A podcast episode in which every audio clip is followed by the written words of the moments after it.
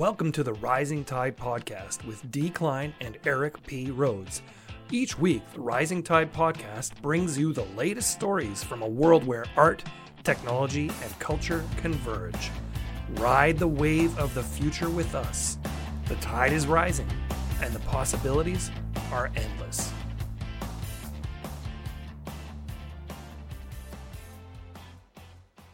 Hey, Eric, how are you?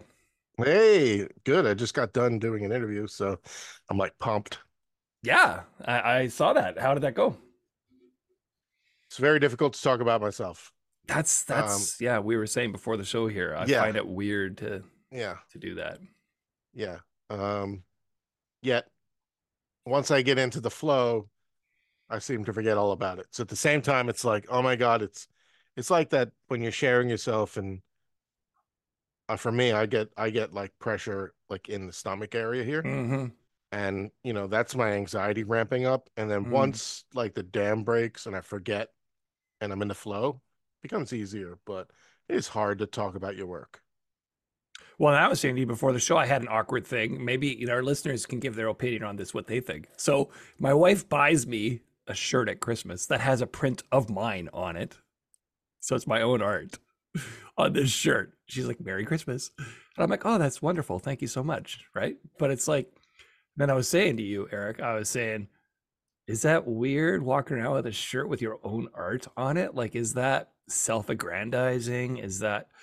And so I haven't really worn it much out in public because I feel kind of funny wearing it. So listeners, what do you think? Is it weird to wear your own art on your clothes? We didn't talk about this, but I think it's a little bit like if Metallica was wearing Metallica shirts. Exactly, yeah. So yeah, there's your answer. Like, I don't, like, you have art, you have your art in the back of you. That's more than I'm even comfortable doing. I don't put any of my art up on the walls. Well, these are the only thing I have is that, oh, can I do this? These are collabs. Oh. So that's where I kind of felt like they're special to me because they're collaborations with artists that I love, right? There's a Sabbat over there. Yep. Sabbat. And this is Surianto. Man, you got some good ones too. And these are actually just a bunch of little Sabbats that I just really liked. That's awesome. And then I was going to add another one here with Remo, but I have never got around to printing it. Sorry, the spot's Remo. Ready for it. Yeah. So that's why I have those. Yeah. They're all collabs. The Sabbath ones in the little pictures, those aren't collabs. So they're just Sabbath's work. Yeah. And they look fantastic. Thank you. I only got my OG logo that I hand. I can't do it. I don't know if I can do this. There it is. This is where mirrored camera is easier. Yeah. So this thing right here. Yeah. That's hand drawn. Oh wow. And that's my original Second Realm logo. I created that over 20 years ago. Mm-hmm. Wow. And 20 years ago. We're in 2004. Yeah. 20 years ago. There you go. Yeah. I still am thinking it's 2023. I'm not yet used to being 2024 yet. Yeah. In my mind, 1996 is only 10 years ago. So we're. Yeah. It'll never be anything more than 10 years ago. Yeah. I think of the 80s, like, it was just a little while ago. Yeah. Yeah. Crazy. Yeah. So, a few things on topic here. I was going to talk about, the richest man in the world, Bernard Arnault. Oh, no, I don't know. His son, Alexandre Arnault, was a big NFT fan. Mm-hmm. I actually reported the story in Blockworks about Bernard Arnault buying NFTs, and it got a lot of interest actually at the time because he had previously said he didn't believe in them at all, and then it turned out he owned them. So anyways, his son, Alexandre Arnault, has been more vocal about it and is the owner of a CryptoPunk. Well, he was the owner of a CryptoPunk, so I'll talk about that. Mm-hmm. What have you got on your itinerary? Oh, yeah, we have to talk about the flappening. Go on. The flappening. So recently, the Pudgy Penguins floor passed the Bored Ape Yacht Club floor. Okay. There's been a lot of... I've kind of tuned out to the Yuga drama this week, but maybe you're more aware of it than I am because I kind of just glanced over it. The last 24 hours, Boy, did they get smacked. They acquired Moonbirds or something like that. Is that that was the other thing I was going to talk about. It's like this CCO thing. It's like, why are you acquiring this, right? Because what people don't understand, like, this is the CCO thing. The art is CCO, but Moonbirds isn't, right? The name. Okay. Yeah. So like, so there is some value there. Totally. It's like buying CryptoPunks, even though, yeah, whatever, we can get into this. Okay. And then I've got a good blocked as well that I'm looking forward to. Yeah. So it looks like mine are all connected, because my block is the Bored Ape Yacht Club. I'm going to just give it up because I already taught it. It's the Bored Ape Yacht Club community, but we'll get into that. Okay. Yeah. And then there's a little bit of like art drama that I thought we should touch on. So let me break this down. Oh, we'll break it down. Let's start with the art drama. Go ahead. Yeah. So, okay. Hunk 7635, Artie Hands. Have you seen him around? I have, yes. Okay, so he commented about seeing, and his words were, he's been seeing a lot of artists selling the exact same shit that they were doing two years ago. Yes. Okay, and you know, people were in their feels about it. Yeah, I mean, it's an accurate observation. You know, and maybe he doesn't like that. I'm not going to speak for him, but by calling it the same shit seemed to have a tone of like, yeah, it's a put down. Right. Yeah. But it sort of fits into the concept, for me, at least, into zombie futurism, which is like just creating, you know, things for the sake of creating them and not really, you know, advancing it. And if you're the, it's like sequelitis with movies, right? Yeah. Yeah. But okay. And again, Look at the what the fuck is that car franchise? I watch it all the time. Fast and Furious. Vin Diesel. Thank you. Fast and Furious. They're not going to win Oscars, but man, do a lot of people watch their movies, and do they make box office hits? It's entertainment. It's escape entertainment. Yeah. Look, there's a market out there for everybody. Yeah. But there are also collectors who are buying the same art over and over. So like, sure, it's this dynamic community aspect. And I get what Artie is saying. Punk 7635 on Twitter. I keep straight the numbers, but okay. Yeah, I get what he's saying. And then he got into it with another artist, Louis. I'm gonna butcher his last name. It doesn't matter. I should get his name right. Sorry, Louis. Give me a second here. Is it Luis? Vitri? Oh man, I'm gonna fuck this up. Okay. I will when we do the blocked. No, not the blocked. Transition to the second segment. Yeah, I'll find it. It doesn't matter because I'm butchering this right now. Okay. But the point is, Louis Voirol. Thank you. That's him. Yeah. Okay. Can you do his? It's L-O-I-S. So that's probably Louis, I guess, because it's I with the like the double like the. In German, it's called Umlaut, but it's not German. Yeah. What's that called? Voirol. Yeah, I don't know what.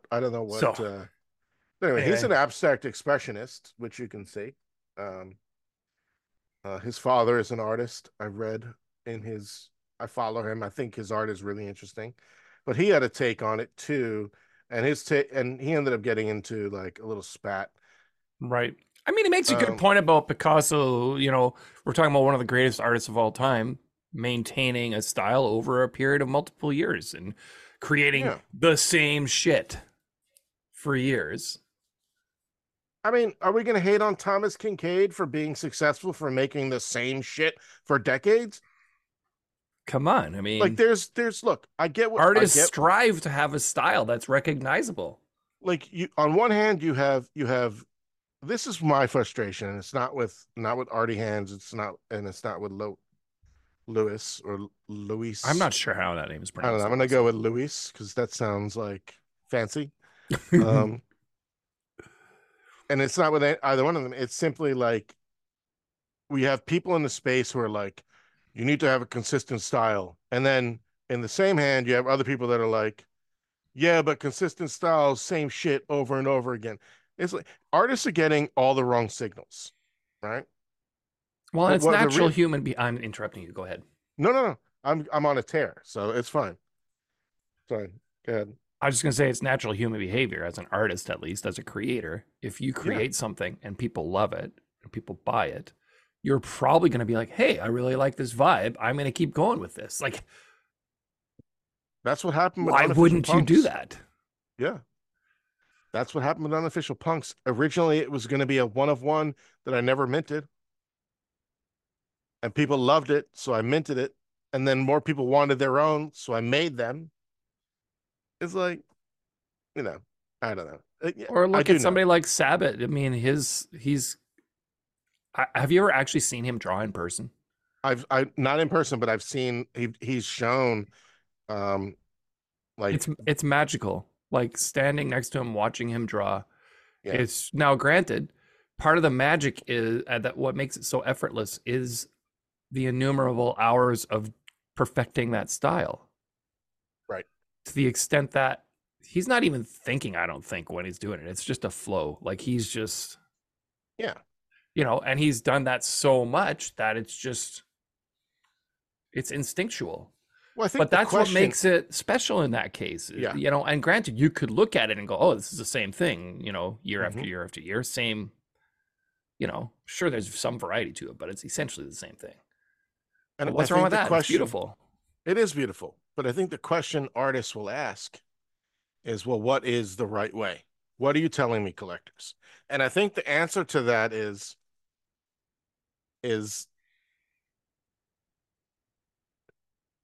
I had a good comeback for a second. I was going to say, I think the answer to that is the collectors are telling you exactly what they want. If that's the collector that you want to aim for. Again, this is coming from a consumerist perspective. You are creating art to be consumed and bought. So if that's your point, then you have to think about the audience you're selling to.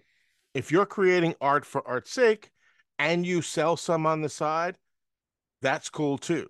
Like, but don't get it twisted. There's consumerism, and then there's, you know, you sell a few pieces here and there as a hobby.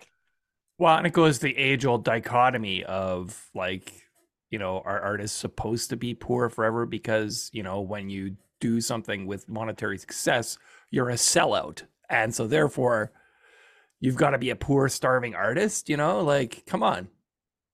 Yeah, well, sellout is such a derogatory term, because it's like, oh, they're so successful. Like, I think about like when the kids I grew up with started listening to Korn, you know, before like 1994, I think it was, before Korn even blew up with OzFest, right?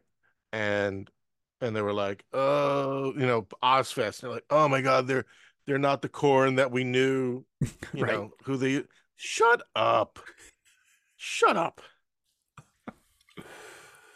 Or feel it. Like, okay, don't feel it. But like, I don't know. I don't know what I'm trying to say. I'm a little fired up today. I want to say that. Fired up. I have opinions. I want to give them. Well, the other dilemma with that being, like, how much do you kowtow to collectors? Now, if you're doing this purely as a business strategy, you're like, hey, I've got a bunch of collectors that want to buy this thing. I'm going to give it to them. Is there anything wrong with that? No, of course not. It comes down to your integrity, right? And intention. If it is your intention to sell artwork to an audience, and this is your business and you're an artrepreneur, let's call it, you should know who your audience is. You should be doing the research. If not you, then somebody you trust. If this is a business for you, if you're of the mindset that this is, I'm an entrepreneur and my product is my art. Right. So we'll take all of that and just call it entrepreneur. Good. Okay? I like it. If you're an entrepreneur, then you have to start thinking like a businessman, a business person. Yeah. I mean, if you do just want to make art and occasionally sell it. Do that too. Be a hobbyist. Where's the fireworks? It's okay. Okay. It's, yeah. Oh, shit. Let me see. It didn't. Oh, there we go. You did it. You must have that enabled. Yeah. I don't think I have it enabled. No, it's not working for me. We're trying emojis on Zoom. Yeah, what is this weird thing? Can I do this? It's just gesture based. Yeah. I guess not. Oh, they don't do negative emotions? No negativity. No, it's all. You don't want negativity in the interwebs. Yeah. So I'm going to segue if you're okay with that. Yeah, I'll say, yes. Segue to talking business, entrepreneurialism. This is how we segue. We just say we're going to segue. I am making a segue. Yeah. It's very natural. This is how we do it. Speaking of business. Richest man in the world, Bernard Arnault. Yeah. It was revealed. This was some time ago now. I actually wrote this in Blockworks about him owning NFTs and the reality that he actually did hold some when he had previously said they were just like pointless. And his son, Alexandre Arnault, is a huge NFT fan and has created a number of CryptoPunk related things, and he had CryptoPunk 3167, bought it for 160 ETH, just sold it for 161 ETH. So he made a 1 ETH good for him profit. Now, I don't know what the price of ETH was at the time that he purchased it. But he's up on ETH. 1 ETH profit. I find it funny how much attention this got. You know, so it was sold for in US dollars $448,853. Was it negative attention? It's just kind of, I don't know how to describe it. It was just one of these things where it's like, why is everybody even really paying attention to this? I'm not sure. Because his father's the richest man in the world. That's why. Right. So someone was saying, oh, you should just keep it. Your family's so rich. Why would you sell it? Kind of idea. Like maybe he's like, some people are saying, oh, you're selling it. That's bad for the look. I think wasn't he the one that had the CryptoPunk with the jewelry, and then you could purchase the jewelry and it showed the CryptoPunk on the watch or whatever. Oh, the Tiffany one? Yeah. Because that's Louis Vuitton. Louis Vuitton owns Tiffany. Yeah. Oh, his dad's Louis Vuitton. Well, it's the CEO of Louis Vuitton. Bernard Arnault owns all those things. Like it's LVMH is what it's called. Oh, it's right, like a conglomerate that owns like all these like think of a luxury brand, Fabergé, Tiffany. Yeah. They own them. Coach, yeah, all those. Right? Yeah. And so people are saying, "Oh man, you didn't have to sell that. Like you're a gajillionaire. Why are you selling it?" kind of idea. Yeah, I don't know who the dude is. Good on him for making profit. I hope ETH was up comparatively when he compared to when he sold it for him. It's probably around par, I guess, being the way the market's been kind of recovering from that time. Yeah, I don't know. When was like the 106? Yeah, I don't know. I apologize for not doing the research to find out what it was in US dollar equivalent value. No, it doesn't matter. Yeah, because one ETH is 1 ETH. Exactly. Here it says, if I track it on where is it on here? These are all bids. So let's see, it was transferred.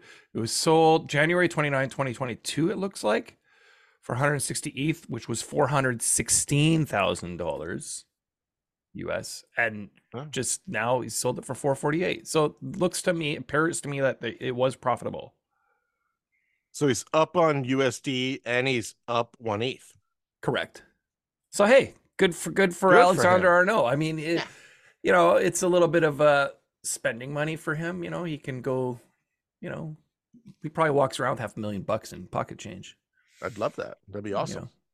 Kind of weighed down a little bit. So what did the punk community say about it? Was the punk community upset, or like, they're like, oh, another one's leaving us? Well, now you're showing how unprepared I am for this, because I just I just thought it was a funny story. I didn't actually delve into it, but it seems to me that some people were critical of the fact that he was selling it at all, like that he's doing this. Like, oh, this was the whole cell shaming thing. Is that what it was? Okay. Oh, okay, okay. Now I get where this is coming from. Yeah, people should be able to sell and buy whatever the fuck they want. And nobody should say boo about it. I don't care how rich you are. And our people are like, I don't see Logan Paul selling his Oni Force. Who fuck cares? Can he sell it? Like, is it even sellable these days? I have no idea. And others are saying, oh, maybe he's scared about crypto or NFTs dropping. It's like, if you are just now scared about crypto, you've been living in a hole for the last 2 years. Like, yeah. Also, this wouldn't be the year you should be scared about crypto. Last year should have been. I would think. I mean, maybe we're setting ourselves up here for, you know, a bad take. But well, I don't believe that. I believe that this is the false. I forget what they call it, but it's like the false pump, and then we're gonna dump 30%, and that before you think this is a fake out. I do. Interesting. I have nothing but gut. So I hope this is a bad take for all of you out there. But for me, I hope this is such a good take that I get to clip this out and say, haha, I fucking told you so. Well, my take for since pre-ETFs, and people can check the recordings for this one, was ETFs, hype builds, announced, short spike, and then selling profit. And then a steady climb upward is what I said. Okay. Which is exactly what's happened. Yeah. Credit for that. Where we go from here, though, is less certain. You know, what's interesting to me, though, and this is another topic I wanted to talk about, was the net inflows into ETFs. Yeah. We're talking, people don't seem to get this quite yet. These are the most successful ETFs of all time. The most successful launch. See, that was a professional segue, by the way. Oh, very much. Thank you. Yeah, we got to call that one out. Okay, thanks. And so what's a really interesting indicator to me is a chart that Glassnode released showing, now granted, it's only showing data from 3 OTC desks. Just for context for people who don't know, most people that are like normie retail traders are, well, normie, I don't know about that. Crypto retail traders are buying and selling their crypto, Bitcoin, Ether, etc., on places like Coinbase, Binance, whatever, in relatively small portions. OTC is kind of high-end clients, and they're not trading on exchanges. It's essentially peer-to-peer with a person helping them facilitate the trade. So someone is saying, hey, this person over here has $5 million worth of Bitcoin. This person over here wants to buy it, negotiate a price, boom, no exchange involved. You can argue there's less price discovery. In the end, the price discovery is coming to the exchanges because you've got that, you know, that supply is sewn up, right? But anyway, in this Glassnode chart that shows the data from 3 OTC desks, it's very rapidly diminishing their inventory to the extent that there's going to be a shortage on OTC desks very soon where they're going to have to reach out to these exchanges or to other potential sellers that they don't have currently access. I jumped the gun. Now, granted, that's only 3 OTC desks. So is this indicative of the average of all OTC desks? I don't know. Or did they cherry pick these 3? Did they pick 3 that have diminishing inventories and go, ooh, look, supply crunch? I don't know that, you know, but according to the data they've presented, at least the narrative they're giving is we've got a supply crunch coming here and it's going to be severe because ETFs are net inflowing approximately $500 million daily. Yeah. Right. Even with the great Grayscale outflows, there's still positive net inflow, significant, like hundreds of millions of dollars daily. So let's chop this up a bit. And help me understand it. I mean, I understand it, but I want to dive into like the bridge between the crunch and the inflows, right? So the crunch on the OTC were saying that they're going to have to get their Bitcoin somewhere. Right. But we're also seeing inflows into the ETFs, which means they're being locked up. Yes. Right. So you're saying that there's going to be price increase in theory because there's going to be a demand and there's not going to be enough supply because of the inflow into the ETFs. As I do my, I want to make this clear that this is not financial advice. Right. This is me trying to understand. Yeah. This is just my observation of a chart that has only 3 data points on it, 3 OTC desks. Yeah. I'm not giving any financial advice. Yeah. Okay. Bitcoin currently with the current mining hash rate produces about 900 Bitcoin a day, I believe. Okay. From mining. Mm-hmm. These inflows are about 9,000 a day. You're talking 10 times inflows as there is Bitcoin being produced. Now there's plenty of Bitcoin around already in large quantities held by high-end clients in very highly concentrated amounts. It's referred to as the Gini coefficient. It's how concentrated the wealth is. So Gini coefficient of Bitcoin is not great, okay? The vast majority of Bitcoin is held by a relatively very small amount of people. Oh, so when you say not great, you mean it is not distributed? It's not distributed well at all. Okay. It's highly, highly concentrated in a few hands. So how much access these OTC desks have to those highly concentrated amounts, I don't know. I would imagine that would be the clientele they probably have access to. Yeah. Yeah. But if this chart is any indication from Glassnode, if this chart is any indication of the general overall OTC inventory situation, there is a severe supply crunch just around the corner. Like we're talking like weeks. Yeah, and here I am saying this is a false pump. Well, and it could be because again, these are only 3. It's only a sampling of 3 OTC desks. Yeah, yeah. I hope I'm right for me because my ego wants to be right. For all of you that are going to be rich on Bitcoin, good luck. I hope I'm wrong. Well, and then you have the interesting dynamic of this Ether ETF talk coming up with a May deadline. It makes for some very bullish mentalities, but you know, obviously, you know, we've seen it in the past when the greed meter gets really high. That's usually when crashes happen. Yep. I think 2025 is going to be a fantastic year. Interesting. I think 2024 is going to be bumpy. For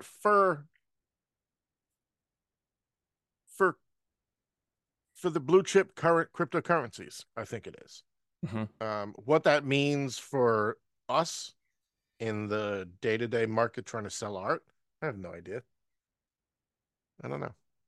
Well, there's a legal precedent that's been set with the Bitcoin spot ETFs being established based on the fact that the SEC had already approved futures. They couldn't really use legal arguments to deny the spot Bitcoin ETF. Well, everybody that's kind of following this Ether ETF thing, many are thinking the same thing. They're looking, saying, look, they already have Ether futures.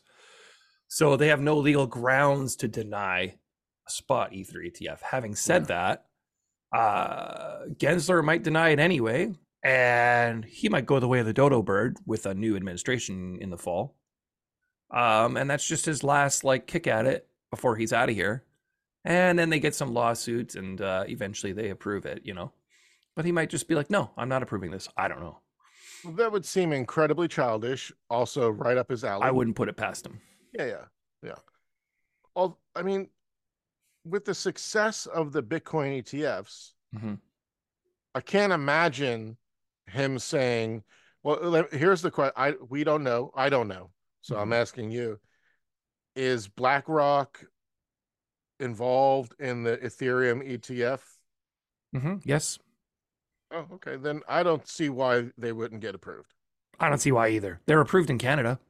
Yeah, they have been for a couple years already. To me, like Canada's like the beta test for a lot of this stuff. Should have fucking moved to Canada. You know, there's things people freak out about in Canada too, though. So you know, there's pros and cons everywhere. Of course. Yeah. All right. So, I kind of wanted to shift to, there was an artist that I wanted to kind of shine a light on actually a minute, that I love that He's been an ever-present figure in this space. He was a very active part of the art gallery auction house for the longest time, and he just consistently creates beautiful abstract works, and that is Daniel Pan.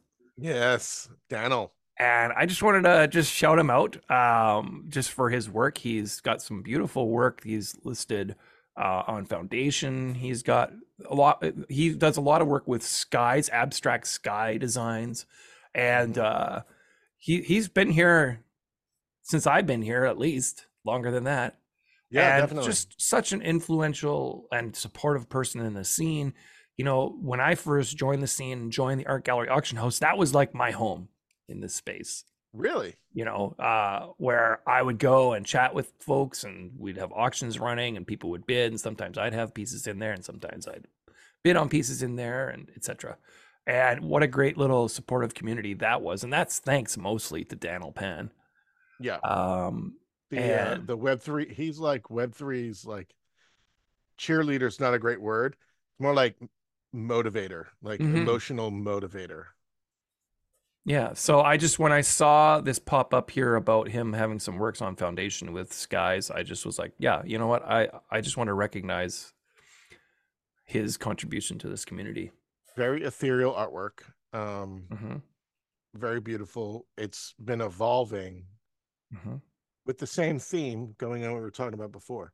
Yeah, if you look at the evolution of his artwork, it has become more sophisticated at times, less sophisticated at others. And I don't mean sophisticated in a negative way. I just mean in its visualizations. It's evolving. Yeah, totally evolving. Yeah. But he has a consistent visual output, and it's beautiful. Yeah, well, and you know, I haven't been consistent where I've kept on creating things and minting things. I've been doing more stuff just on my own, not minting, but I got to give him credit, you know, that he keeps on producing beautiful work and just has a persistence and consistency, you know. That's awesome. I don't know that consistency is I think for some, maybe it is. For me, I can't see consistency as a choice. I don't know how to be anything other than experimental. Okay. Like I've tried, like I've said, I'm going to be black and white for, you know, the next year. I can't do it anymore. And I can't do it because it doesn't excite me anymore. Right. I need to be continuously evolving, experimenting and playing. And I get that, like, that isn't great for other artists who'd like to see like a consistent style of a Sabbat or, oh my God, who was Victor? Ferocious. Another guy who had very specific, like a very distinct style. Yep. Yeah. X copy, another one, very distinct style, right? It's for me, it's not there. I can't do that. And I still struggle because I want to like look back and be like, look at all of my art. You know, it's me, but really that's just not who I am. I just found for myself, I just have certain tendencies. And so I just kind of go, why am I fighting these? Right. And so I just kind of embrace the tendencies instead. Yeah. And so that does mean that, you know, it ends up being the same shit for years. Yeah. Yeah. Well, your style's evolved too. It has changed.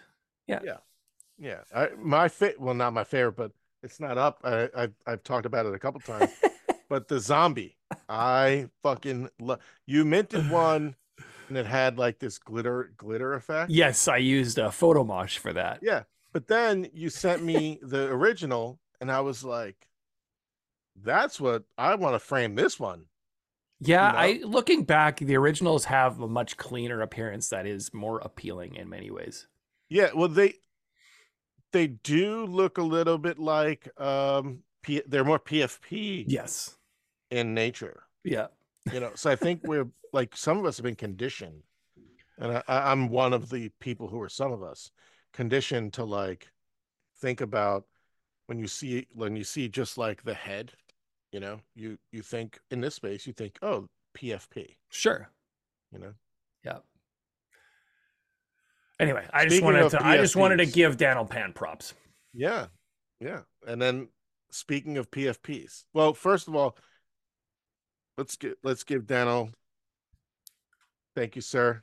Give him the fireworks, Eric. Give him the fireworks. There we go. You are a true champion of the space. I have had the pleasure of selling some artwork at in the art auction house, and that was fun. It wasn't my like primary community, but it was great to like jump in there and be a part of sort of like that experience. But to transition, speaking of PFPs, let's talk about the Yuga Labs news recently. Okay. Now, this has been, I've seen it, and I'll admit, I've just kind of scrolled past it. I haven't seen a lot about it. Yeah. So Yuga's been hit this week alone. Poor Bored Ape Yacht Club collectors. I feel for you. Aww. Holding on to your 22 ETH. PFP. Isn't the floor price 22 ETH? Like that's the lowest one. The floor price is 22, but remember they were up in the hundreds. So true. You know, but so the first thing we got to talk about is the flappening. Okay. The flappening here is the Pudgy Penguins since the beginning of January has shot up 15 ETH. I think as of yesterday, I don't know what it was today, they were at 22 ETH and they had just flipped the floor of, I see it. They had just flipped the floor of the Bored Ape Yacht Club. Apes. So you're telling me Pudgy Penguins has a higher like collection value than Bored Apes now? Yeah. I mean, wow. when you don't consider, I wouldn't have expected that. I wouldn't have expected it either. But if you don't consider the mutants and the ape and all that stuff. Yeah, yeah. I got you. The collection itself. Okay. Yeah. Now, how do you explain that? Is that because of the merchandise push that Pudgy Penguins did or what? Yeah, I mean, I think, is it Luca Netz? Luca, what's the guy's name that bought Pudgy? Luca... Sounds something like that. Yeah, Luca Netz. Yep. So, entrepreneur came in, bought the Pudgies, spent like a boatload of cash, and then also infused a boatload of cash. And you know, he made an IP play, which is smart, right? Mm-hmm. And I think did they even have a Pudgy in the Thanksgiving Day parade? I think they did. Like he's clearly been doing things on the back end to create value for the holders. But I think the value really is in the IP for him in the future. I could see cartoons, kids series, books. Like I could imagine all of this happening. Yeah, he's going long-term here. Yeah, I don't see kids books for Bored Apes. Like no, it doesn't. You know what I'm saying? I'm not saying that's their direction. It's I'm just not saying, their like, demographic at all. Yeah. No. So I think that there's a little bit of like, there's a little bit more of I don't want to say professional entrepreneurism because I don't really know the teams, but it feels like they have a clearer, Pudgies have a clearer definition, a clearer roadmap, a clearer direction that they want to go in. And while Pudgy Penguins has been focused on like one product, right? Yuga's out here gobbling up all this different IP. Okay. Think about it. We've got Yuga picking up CryptoPunks. Huge news a while ago. They just picked up Moonbirds. So yes, I think the 16th. That was yesterday. They just announced they're picking up Moonbirds. My understanding is that it's all stock based. So that's what I read. So my understanding is that they're getting stock in Yuga for whoever is getting stock in Yuga is, you know, now, and that's how the sale was made. But I read somewhere these three things and why this is significant. The first is there's Moonbirds has about 20 to 40 million. Mm-hmm. I got to credit. Shit, I don't have his name. Sorry, bud, whoever you are. I'll try to credit you in the after the show notes, the podcast. But it says that Moonbirds has about like 20 to 40 million on their balance sheet, so that's getting infused into Yuga Labs. Mm-hmm. So now Yuga doesn't have to do a small raise round, right? They're just getting cash, right? A16Z, who invested in both, can consolidate and restructure, right? That's the other benefit. And then I don't know why this is relevant. I don't know what Proof is, but it says Yuga Labs gets to tap into the high-end art market. Well, that's Kevin. What's his name? The guy behind Proof. Kevin Rose. He's also the guy behind Moonbirds, of course. Yeah. Right. So this is the other piece packaged with that, right? And I think he's an advisor now to them. I was just about to say that. Right. Yeah. He's an advisor for the transition, to whatever that means. Mm-hmm. So, I feel bad for Yuga holders. Not Yuga holders, but Bored Ape Yacht Club holders, because over the last 2 days they've been hit with the flappening. They're coping with the idea that that Yuga is spending money on acquiring more IP as opposed to just developing their own product. Is that right? Which is what Luca's doing over at Pudgy Penguins, right? And Yuga isn't, right? Luca's focusing on one product, it seems, one IP. The penguins themselves, and they're ripping. Since January, 5 to 15, the floor went. 5 to 22. That's insane. So that's that. I don't know what else to say except I think it's been a crazy week for Bored Ape Yacht Club holders. It's funny, for whatever reason in my mind, it's just sparked the thought of securities, and I mean, this pretty clearly to me resembles a security, if that's the way value's being determined. Well, the fact that you have this ownership that steers this ship, and that basically through their work creates value, and a community that's owning something that's dependent upon a few individuals to incur or bring value to that. That's a security, is it not? I don't know. Yeah, I think, yes, you're right. But here's how I think about it. There's a collectible community for Star Wars action figures. Yep. Is George Lucas responsible for increasing the value of Star Wars action figures? That's a good point. I understand what you're saying, and I think this is going to be debated because of its, the difference here is that the asset is connected to the contract, which is owned by the company, right? Mm-hmm. So, there's a direct line to seeing the relationship. But for me, it's no different than, is George Lucas responsible for action figure values? I don't know, there's some differences, for example, you and I can just freely trade some Star Wars action figure, and that's not kicking back to LucasArts or anything. You could freely trade an NFT, OTC, without... Yeah, I suppose you could. Yeah, OTC you could. That's true. Yeah.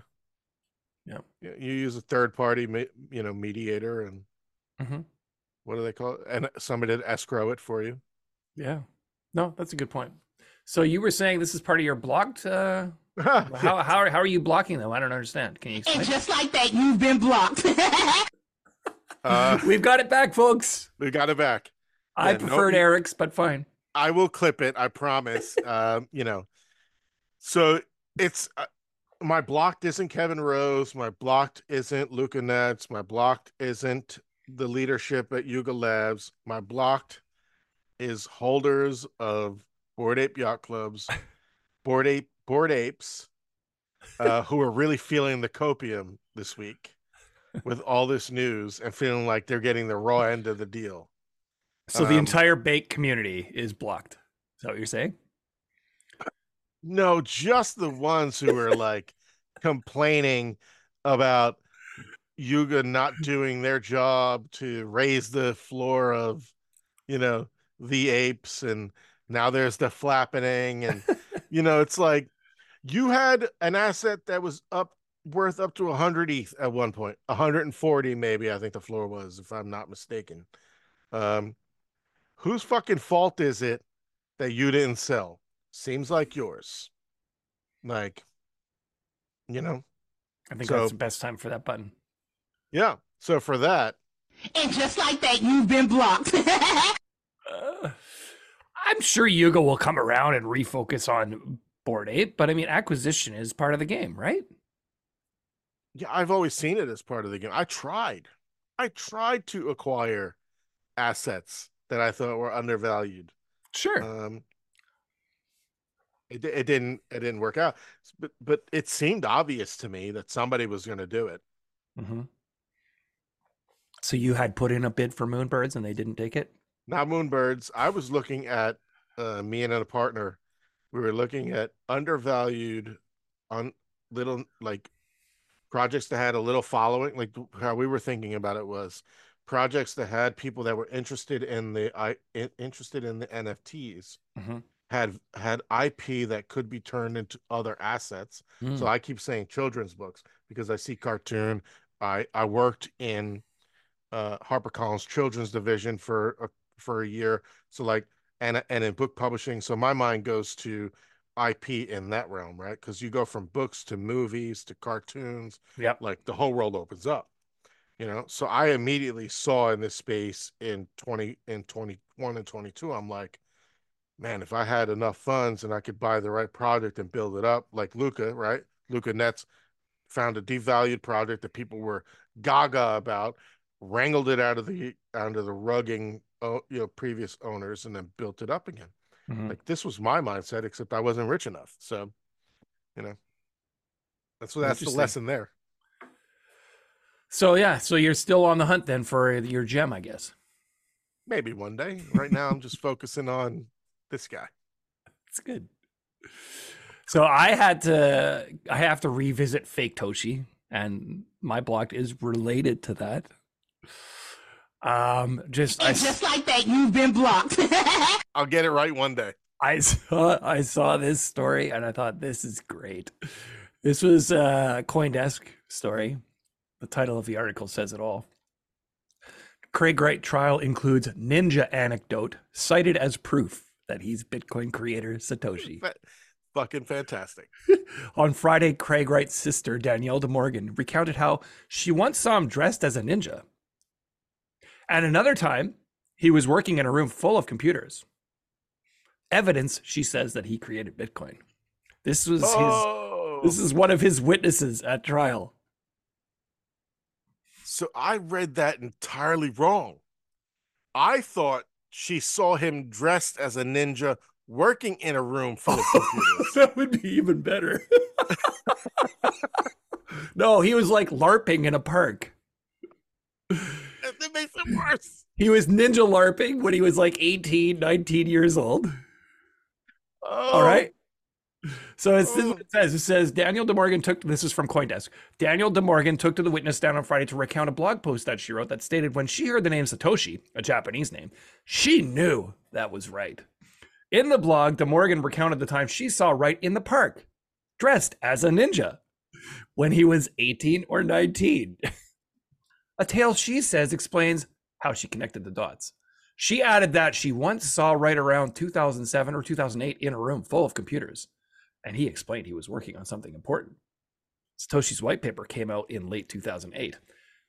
Boom, case closed. Like, obviously, this guy's legit. Like, no obviously, question. Ninja. He was into Nakamoto. Japanese ninja culture. Right. And he was into computers when he was like 18. Must be the only guy who ever watched a ninja movie and is into computers. Now, I'll give you not too many guys dress up as ninjas and walk around in parks. I'll give you that. I would not want anybody citing that. I wouldn't want to be in that park with some dude walking around acting like a ninja. Yeah. Also, like, how did police not get called with a masked man walking around a park acting like a ninja? Like, what did he have? Like, did he have like those little, you know, those little paper shuriken kids make? Right. The little, you know, take a loose leaf and make a shuriken out of it. I'm sure you've seen kids do that. He is a junior high teacher. So yeah, I've seen that. He is comedy. That was an actual witness, actually, that they put on there to speak for him. And okay, this is who I'm blocking today. Okay, forget Fake Toshi. I've already blocked him. The entire BSV, Bitcoin Satoshi Vision community, you're blocked. All right. And just like that, you've been blocked. To still believe that this guy has any semblance to Satoshi Nakamoto is, it's just, you're either a grifter or a massive bag holder that's just in blindfolded denial, or I don't know what else. Like, I can't imagine. I mean, there are some people who I think have been duped and they are doing the confirmation bias. Every little thing that comes out here that supports it, they're like, oh, see, look, proof, right? Definitely. Ninja, Nakamoto. Yeah. Yeah. I don't know any other guys in the 90s that were into Japanese ninja stuff or computers. Yeah. That's a really rare thing. Mm. Okay. Granted, it is rare to walk around in a park dressed as a ninja. That is fair. That doesn't help his case. Also, why was your sister there seeing you walk in a park? Maybe she was as an ninja. Oh my God. Was she also dressed up as a ninja? Okay. Listen, I think in my mind, the story will forever be, and I'm going to just, since we're talking about lore, I'm just going to say that he was dressed up as a ninja in a room full of computers, and that's where that's, you know. Because that would have seemed more plausible. Like, I don't mean plausible in a real sense. I'm saying, like, if he was actually dressed up as a ninja and working in a room full of computers on something important. Okay. That still doesn't prove shit. No, it doesn't prove anything, but it's still closer to the truth than him in a park dressed as a ninja and then working in a room full of computers. Which one's closer to a truth? I think that one. It's just comically absurd, and it's going on. This trial is going on for like weeks. I can't wait till the BSV community finds our podcast and rips us, because we could. I mean, it's gonna be great. I don't think we have a lot of BSV listeners. And how many of them are actually real people? Very few. They're all ninjas. Is that what it said? I think a lot of it is just bots or duplicate accounts. There's, you know, one person running 25 BSV supporter accounts, that kind of thing. Yeah. So Craig, Fake Toshi is running like thousands of accounts. Well, like if you look at the volume on BSV, I'm pretty sure that's all being done by just a handful of people. Yeah, I've never owned it. I hope. No, me neither. Yeah. Garbage. Yeah. Anyway, there you go. That's my block. There it is. Yeah, there it is. So Yuga and BSV community. Oh, y'all, the Yuga community, the Copium members of the Yuga community, and the Copium members of the entire BSV community, not just the entire whole community. And just like that, you've been blocked. There it is. That's it, folks. It is entertaining. Like, I got a lot of laughs out of it. They say that, you know, laughter is the best medicine, and apparently it's the only thing that exercises your pancreas. So my pancreas, after this week of reading about Craig Wright, is it's in good shape. I was gonna try and think of some like, and because of this podcast, my pancreatic exercise every week is.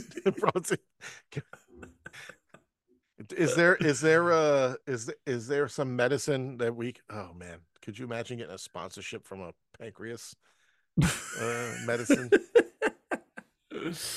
Yeah, I don't know. Could be interesting. Listen to our podcast and don't get pancreatic cancer. There's no proof it wouldn't work. There's no proof it would, but you know, who needs proof these days? Don't say it that way. I know, so, good point. At least as good as some of the supplements out there. Yeah, yeah. Let me ask you a question before we wrap up. Last week we talked about Warpcast and Farcaster. Mm-hmm. I have been using it significantly more than Twitter. I'm finding the conversations far better and less toxic, but I still go to Twitter to get my information. Okay. So like, to me, there's this, like, there's the place I go to get news. Mm-hmm. That's Twitter. That makes sense. Like, comment about things. And the place I go to like dive deeper into some weird stuff. That makes sense. Mostly Web3. Mm-hmm. So that's, I've been finding that balance. Seems like the right approach. Yeah. Yeah. I don't know. I hope that it becomes something bigger. I really do. But it's had good numbers, hasn't it? Over the past week, it's still growing. Fantastic. Yeah. Yeah. I mean, you know, since it got a lot of attention, as with any spike, there's a reduction and then people go back to what they're doing before. But I think there's more people staying around this time, you know, on Farcaster. Right. You know, it's cool. Yeah. Well, and it does have a more, it's more open feeling to it, you know, and it's more people who are genuinely interested in the whole field, as opposed to Twitter, which is, like I've said before, it's so noisy. So much noise, and the noise is good for certain things, and you know, but I realized, like, I was going to jump into some conversations and I was like, God, this place is fucking toxic. Well, that is the problem. Yeah. And I don't mean just like crypto Twitter, I mean Twitter in general rewards toxicity. It does. Yeah, no, it's true. Absolutely. Yeah. Is that coming to Warpcast eventually, you think? Will it come there because it will get engagement? Yeah, it's inevitable. If it grows to the size of Twitter, yeah, of course. Yeah. Yeah. People will be farming toxicity for Warp. I mean, I feel like it's human nature to, we're attracted and remember the negative and hold on to the negative more than we do the positive. I think, don't quote me on this, but I read somewhere that negative thoughts put out more energy, like measurable energy, than positive thoughts. Like, by put out, do you mean like consume your energy, or what do you mean? Well, I think yes, but I think that they were measuring like the energy that a thought has. Okay. Like I don't remember specifically what the scientific, like the calories burnt thinking about something. Is that what you mean? This isn't, yeah, I don't know, man. Like, now we're getting into, now I'm unprepared for this. Do your research, ladies and gentlemen. It's just something I read out there that I think we all know, that we hold on to the negative more than the positive. Oh, for sure. Yeah. And I think that there was a group of scientists who were trying to measure thought in some way, and negative thought put out more energy than positive thought. So what that means, it's like the smiling versus frowning, like the amount of muscles you use when you frown. Apparently it's a lot more, like it takes more energy to frown. Interesting. It does to smile. Wow. We're learning new things here every day on the Rising Tide podcast. Someone's going to be like, that is not true. Actually, I hope so. It is blah, blah, blah. I don't know. I hope so. Comment below, or, you know, yell at us on Twitter, because Twitter, you know, rewards toxicity. Yeah. And let's get us, you know. And yeah, you know, if you haven't seen us on YouTube, hop over to YouTube. You can watch the show there and see us visually with fireworks effects and, you know, facial expressions. There we go. And I have to, you know, like, forcefully, I've noticed the majority of people are listening on Spotify and Apple. We don't get a lot of views on YouTube comparatively. This is really terrible. I don't know why. There's probably some kind of buffer on how often it does it. yeah, well, whatever. For those that are listening, I was trying to get the fireworks background going. He did get it one time, but there must be a timer on it, so it doesn't keep getting it. You know, it's like what's that comment timer on Discord? Where you know you can. It's 30 second, like that. 30 second timer. That would make sense. Right, sir, on. Always a pleasure talking to you. I look forward to our conversations every week. Definitely, me too. Yeah, that's always great. So have yourself a great week, holiday weekend, right? You got a holiday down there where you are? It's Monday. Yeah. There you go. Yeah. Right on. Up here, it's called Family Day. Isn't that wholesome? Oh, I don't know what is it. It's President's Weekend, President's Day. Family Day is much nicer.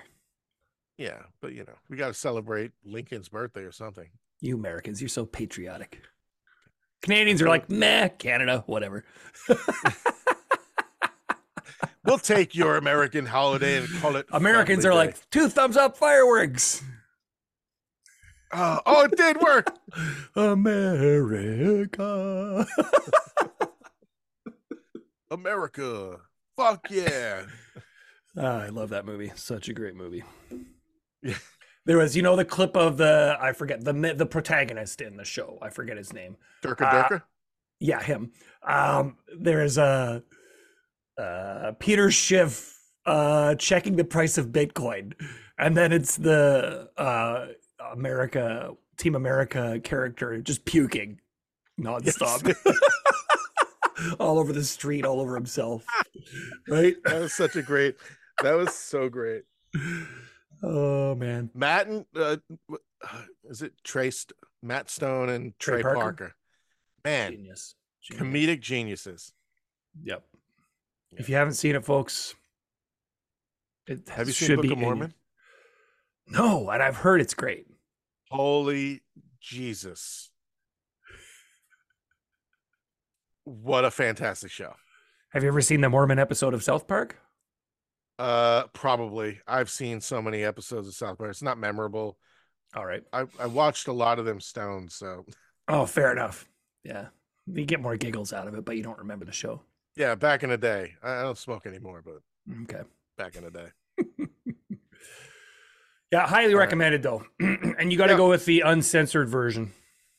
Always. Yeah. If you're watching South Park censored. No, I'm talking about Team America. Oh. There's different versions of it, yeah. I went right to South Park censored. I'm like, yeah, that would be an awful. That was my fault because I was referring to it. Yeah. So, Anyway, there's our movie recommendations for the week. That's right.